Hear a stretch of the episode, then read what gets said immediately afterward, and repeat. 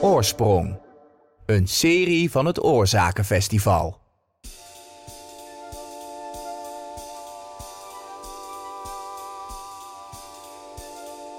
Welkom bij Oorsprong.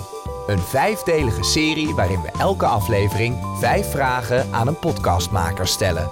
Waar denken makers over na? Waar komt hun liefde voor audioverhalen vandaan en waar luisteren ze zelf graag naar? We proberen er in vijf vragen antwoord op te krijgen. Uw presentator is Femke Bosma. In deze vierde aflevering hoor je Joyce de Bats. Joyce is radiomaker en leraar Nederlands. Ze maakte verschillende radioverhalen voor docs en voor plantrekkers, zoals de twee prachtige verhalen van Julie en Helene. Recent maakte Joyce de radiodocumentaire De Laatste Nerts, waarin ze de mensen achter de nertsenfokkerij spreekt. Een wereld waar haar familie ook lange tijd deel van uitmaakte.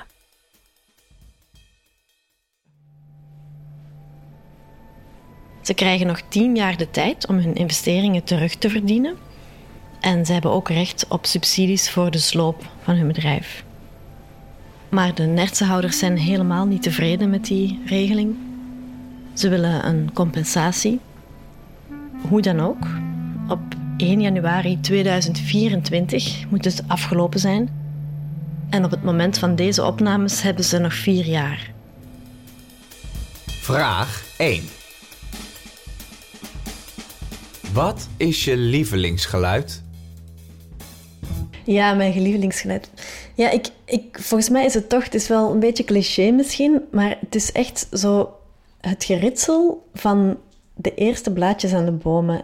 Bijvoorbeeld het geritsel van een ratelpopulier. Ik denk dat dat echt voor mij het allermooiste geluid is.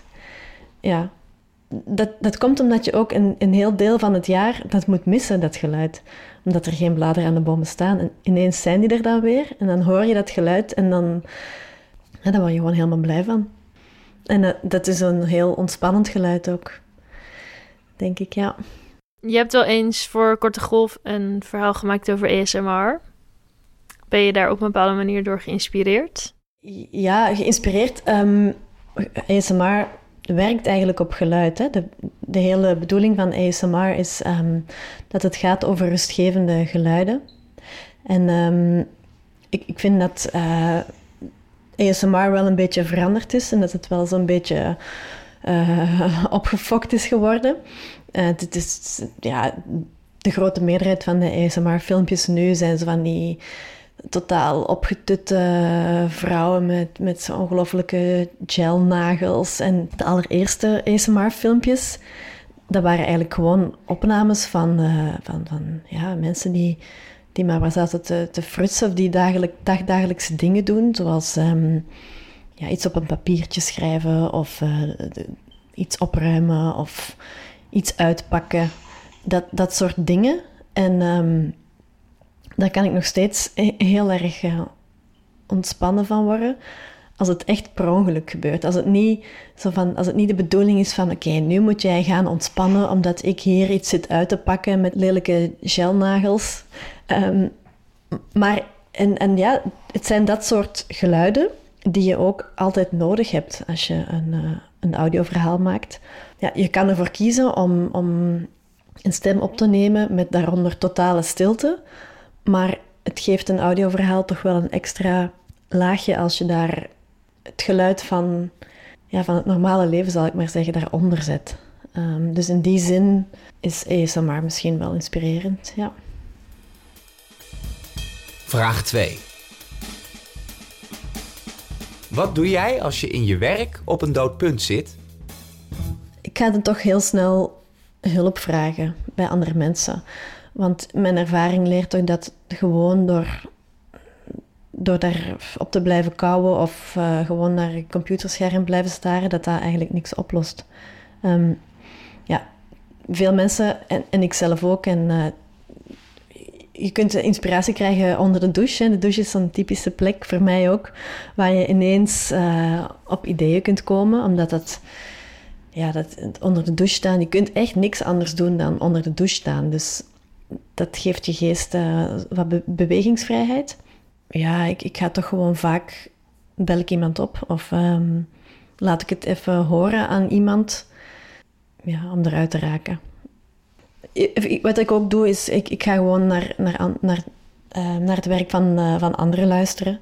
En dan ga ik gewoon schaamteloos um, kopiëren. Nee, niet kopiëren, maar wel, wel luisteren naar hoe doen andere mensen dat. En uh, kan ik dat misschien voor mijn stuk ook gebruiken.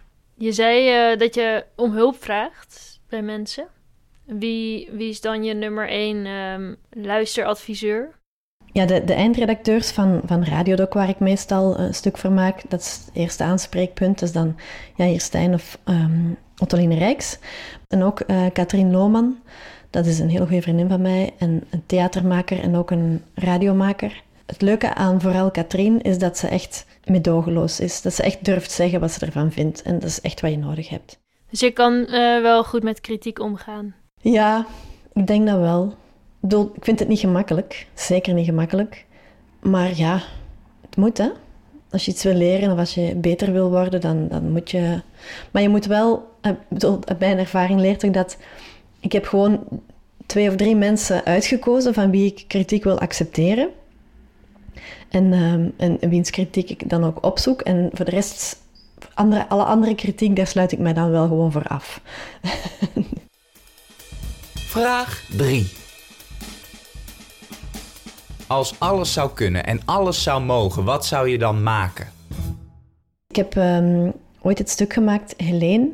En dat was een vriendin van mij die ik geïnterviewd heb. En toen heb ik nog een andere vriend geïnterviewd. Mijn plan was om al mijn vrienden te interviewen toen. Maar ja, dat is er dan niet van gekomen. Maar dat is iets wat ik eigenlijk nog altijd wel wil doen. Mijn vrienden interviewen. Omdat, hoe goed je elkaar ook kent, um, als je iemand interviewt, dat is ineens een heel andere setting. En dan kun je eigenlijk dingen te weten komen over mensen die je goed kent, die je volgens mij anders niet zou te weten komen. Omdat, omdat je een setting creëert waarin je vragen kan stellen die je misschien gewoon tijdens een etentje of zo niet zou stellen. Ja? Bijvoorbeeld, uh, ik ben altijd heel geïnteresseerd in, in hoe iemand is opgegroeid, uh, in de relatie met, met hun ouders, um, hun kindertijd, hun eerste herinneringen. Uh, dat, zijn, dat, dat soort dingen, dat, dat interesseert mij mateloos. Ja, je kindertijd, de relatie die je hebt met je ouders, dat zegt zoveel over mensen, denk ik. Ofwel van, dat, je, dat je op die manier kunt zien uh, ah ja, dat dat bepaalde dingen verklaart. Maar wat ik nog interessanter vind, en dat was dan bij het verhaal van Helene uh, heel interessant, hoe onwaarschijnlijk of onverwacht iemand zijn leven kan worden, ondanks hoe iemand is opgegroeid. Hoe iemand zich eigenlijk totaal kan losmaken van, van zijn verleden. Maar um, ik vind het wel grappig dat je zegt: ik zou eigenlijk mensen willen interviewen die ik totaal niet ken, of de mensen die ik juist supergoed ken. Ja, ja, ja. Mensen die, die schrijvers en acteurs of, of ja, ik weet niet, mensen die in de media komen, dat, dat interesseert me niet zo om die te interviewen. Dat kunnen andere mensen veel beter. Ik kreeg bijvoorbeeld vroeger toen ik voor de krant werkte, dan, uh, dan moest ik dan, uh, ja, weet ik veel, uh, een acteur of zo gaan interviewen. En dan was de opdracht, ja, maak het persoonlijk, hè. En, en ja, dan, diepgravend, hè. en dan moest je, dat dan, moest je die, die persoon gaan interviewen. En, de dag erna of twee dagen daarna moest dat interview dan klaar zijn. Dan moest je zo echt op zoek gaan naar een of andere onthullende quote of iemand die iets opbiecht. Of, pff, nee. Nee, dat is echt niks voor mij. Vraag 4. Welk verhaal uit je jeugd ben je nooit vergeten?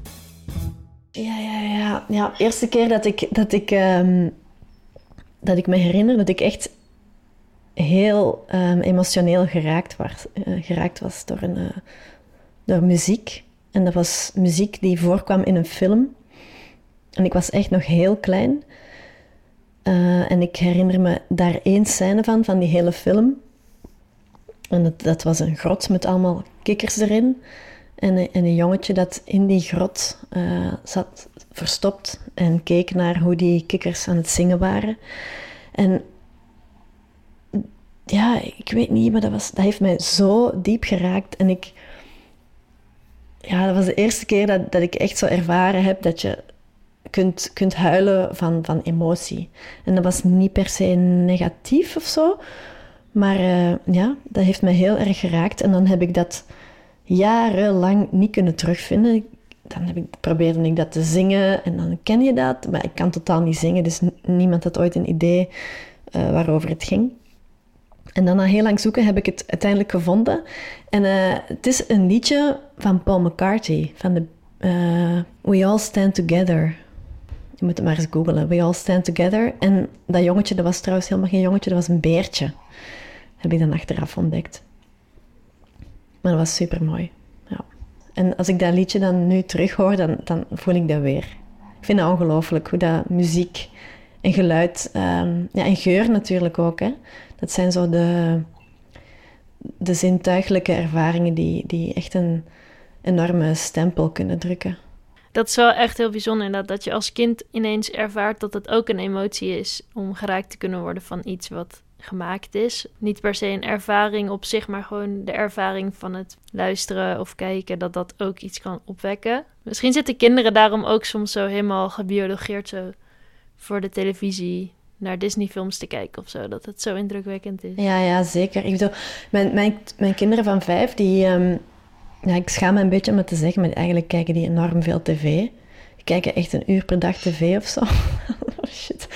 Um, en ja, ik weet dat het super stom om te zeggen misschien, maar... Ja, ik vraag me af of dat zij dat ook gaan hebben, omdat het zo'n overvloed is. Gaan ze, dat, gaan ze daar zich nog iets van herinneren of gaat dat één grote zintuigelijke brei zijn? Um, ik weet het niet. Ja, ik weet niet. Heb jij, vroeg, heb jij nog TikTok gekeken? Of niet? Oké, nee, TikTok dat is echt zoiets ja, van toen ik klein was. En, en dat herinner ik me nog goed, dat, dat ik daar naar mocht kijken. En dat mocht ik elke dag naar kijken. En voor het bedtijd. En in mijn herinneringen was dat echt zo, wauw, tv kijken. Maar achteraf heb ik ontdekt dat dat drie minuten duurt. That's it. Maar voor mij was dat echt... Ik heb daar heel uh, uitgesproken herinneringen aan. Drie minuten. En mijn kinderen die kijken nu gewoon een uur. dus ik wil niet weten wat voor, wat voor een... Ja, ik wil het eigenlijk wel weten wat voor een, uh, een impact dat dat heeft op hen. Vraag 5. Heb je nog een luistertip? Luistertip, ja, ja, ja. Ja, dus ik heb um, net geluisterd naar uh, uh, Sarah's Mysteries. Dat is zo fris en ja, dat is echt heerlijk. En dat, dat heeft mij eraan herinnerd dat ik uh, soms ook wel eens de lichtheid terug mag brengen in mijn eigen werk. Omdat het soms allemaal wel heel erg zwaar is. Ja, dat vind ik echt super. En ja, uh, dus dat, is dan een, een recente ontdekking. Maar uh, verder heb ik al jaren. Um, luister ik nog elke week naar de laatste nieuwe aflevering van This American Life. En dat is zo de eerste podcast die ik ooit in mijn leven gehoord heb, This American Life. En ik luister nog steeds elke week trouw. Want ik vind dat, ja, dat is een, een ritueel. En heb je daar nog een aflevering van die uh, echt heel erg is bijgebleven? Goeie vraag. Wacht even hoor. Uh, even, want er zijn er zoveel. Het zijn er echt honderden, misschien wel duizenden ondertussen. Het is een aflevering waarin... Oh ja, ik weet het al. 24 Hours at the Golden Apple. Um, dat is uh, een groepje reporters van This American Life die 24 uur uh, opnames gaan maken in, in een Chicago diner. De Golden Apple, dat is een, uh, zo, echt zo'n typisch Amerikaanse diner en die is 24 op 24 open. En ze gaan gewoon mensen interviewen die ze daar tegenkomen. Ja, super simpel en ik vind dat echt prachtig. En dat is wat This American Life heel goed kan. Van zo... Eh, ze hebben altijd super interessante verhalen, journalistiek geweldig uh, interessant. Uh, uh, onderzoeksjournalistiek. Maar dit soort dingen, daar zijn ze ook heel goed in. Um, in zo van die dagelijkse settings om daar een mooi verhaal van te maken. Dus 24 Hours at the Golden Apple. Dit was Oorsprong, een serie van het Oorzakenfestival. Het festival voor verhalende audio en podcasts. Dompel je drie dagen onder in de wereld van de beste audioverhalen uit binnen- en buitenland. Het Oorzakenfestival vindt plaats op 2, 3 en 4 juli. Joyce de Bats zie je terug op het festival waar een nieuwe radiodocu van haar in première gaat. Bezoek voor meer informatie oorzaken.org. Deze podcast werd gemaakt door Femke Bosma en Jesse Gunsing. Met eindredactie van Tjitske Musche en Emmy Colau. De voice-over werd ingesproken door Sam van Hulst. De maker van de tune is Wisse Beets. Luister volgende week weer. Dan stellen we vijf vragen aan Maartje Duin.